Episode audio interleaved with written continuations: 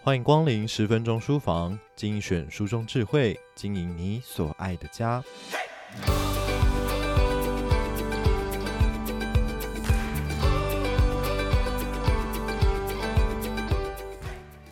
今年夏天，新北市观光旅游局推出微笑山线亲子健行活动，将步道导览结合山林美学与在地产业，让孩子尽情探索与学习。亲近自然人文之外，也是重塑亲子之间人与环境的亲密关系，让亲子旅游不只是放松休闲，也能兼具环境有序、凝聚幸福。趁现在，带着全家人到郊外走走吧！相关报名链接放在节目资讯栏，欢迎亲子家庭搭乘大众运输工具，和我们一起走进微笑山线，拥抱山林之美，享受幸福亲子时光。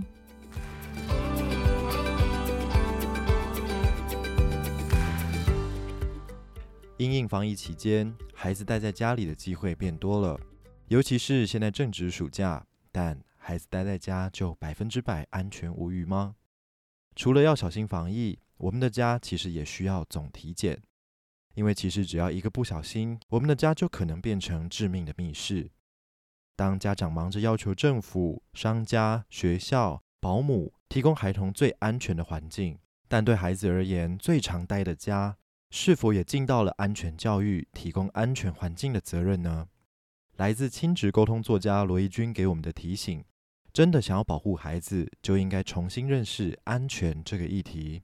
真正威胁孩子性命安全的前三名的主因，竟然都不是我们最担心的陌生人，而是孩子生活中每天面临的各种生命风险。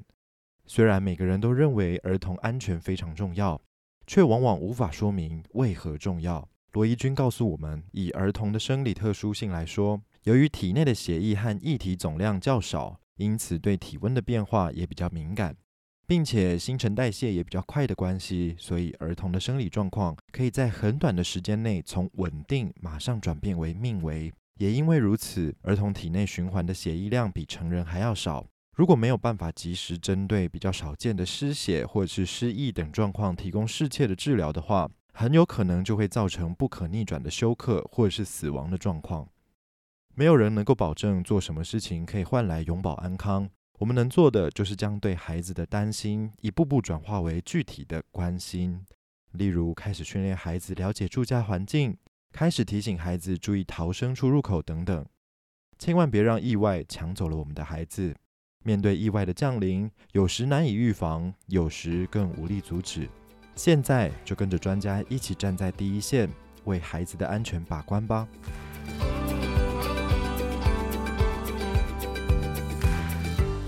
一份数据告诉了我们一个惊人的事实：根据卫福部的统计，一岁到四岁的幼童死因之首是事故伤害，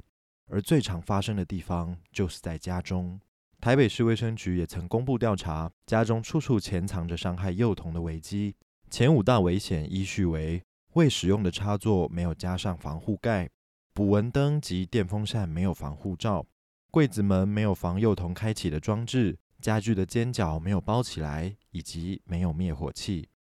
不仅如此，若平日没有足够的安全防护概念，一旦发生了地震，原本温暖的家可能立刻变成危机四伏的空间，连大人都无法抵挡突如其来的重重考验。更别提要保护自己的孩子。台湾事故伤害预防与安全促进学会曾经针对受伤的儿童进行分析，家长在家里有时候仍无法阻止孩子受伤，主要的原因就是在于家中没有做好防护的细节。即使大人在旁边，也没有办法时时刻刻盯着孩子的一举一动，但也别因此把照顾孩子的责任强加在手足之上。金娟儿童安全文教基金会曾经进行了台北市国小儿童独处经验问卷调查，深入了解台北市儿童是否有过独处的经验。经过调查结果发现，近两成的家长曾让幼童独处，超过五成的家长则曾经托付幼儿给国小的兄姐照顾。在政府的大力宣导之下，许多家长已经知道六岁以下或需要特别看顾的儿童不可以独处，或由不适当的人代为照顾。然而，许多家长不清楚，幼儿与国小兄姐在家也算是独处。也就是说，让十一岁的哥哥照顾五岁的妹妹，纵使十一岁的哥哥已经具备了基本的生活自理能力，但仍然是违法的行为。此外，让幼童独自买东西，或者是在汽机车上等待，也都是触法的行为。即使家中是相对安全的，但是也应该极力的避免让孩子或者是手足单独留在家中，因为还有两大项潜在的风险会在此时发生。例如临时灾害时的风险，比如说发生地震的时候，孩子没有能力应付突如其来的灾害，又或者是突然有陌生人的拜访，可能是推销员、管理员、快递人员，或者是陌生电话，孩子难以判断情境，可能落入单独和有点熟又不会太熟的大人共处一室的窘境。另外，也让我们来想象一下，在不识字的孩子眼里。家中的瓶瓶罐罐真是吸引人，看着大人又喷又洒又倒又添，像变魔法一样完成自己想做的事情，看起来没有特别危险啊。大人也没有特别的叮咛，真想学大人一样试试看，不知道会变出什么东西来呢？已经识字的孩子大概有把握一点，认为自己能够阅读包装上的文字，再加上书里学的科学实验，看起来超酷，照着做应该不会有什么危险才对吧？而卫福部曾经统计过中毒的个案当中显示，药物高居第一，化学物质居第二，家用清洁剂则为第三名。而在居家环境当中，中毒危害最常来自家用清洁剂与杀虫药。其中六岁以下的幼童因为不认得外包装的文字，容易把化学药品当作食物，中毒几率非常的高。许多父母也许认为家里没有存放化学药剂。也没有强酸、强碱等等危险的溶剂，应该不会有这个困扰才对。但事实上，在日常生活当中，化学品可以说是随处可见，甚至我们天天都在使用，只是我们经常忽略了它们的存在。除了生活里的化学品之外，家中摆放着各类工具用品，也可能隐藏危机哦。教育孩子辨认瓶身上的危害图示，就能够提高警觉，避免不适当的使用和丢弃时造成的伤害。但如果不幸中毒或误食，又该如何处理呢？在多数的中毒个案当中，大多都是误食所导致，包括预测的清洁剂、杀虫药、干燥剂等等，都是常见导致中毒的品项。当家长发现孩子中毒的时候，最好能够保留误食的物品，协助医师清楚知道来源物，并以最快的速度立即送医。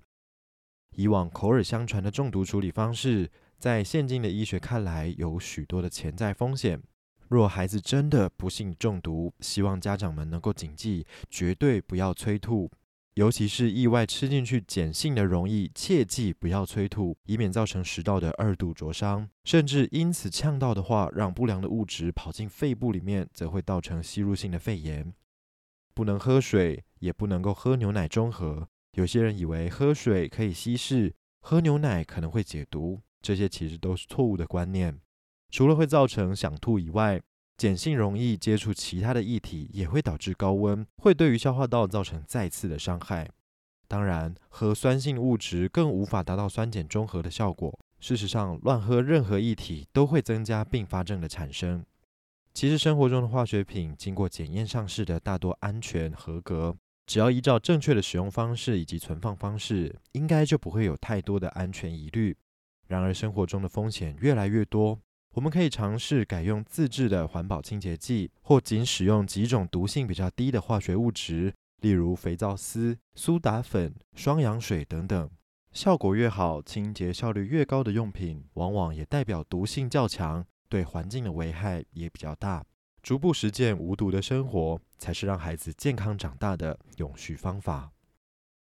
以上内容出自《爱的生存游戏》，引导孩子做对选择，远离危险的安全课，由亲子天下出版。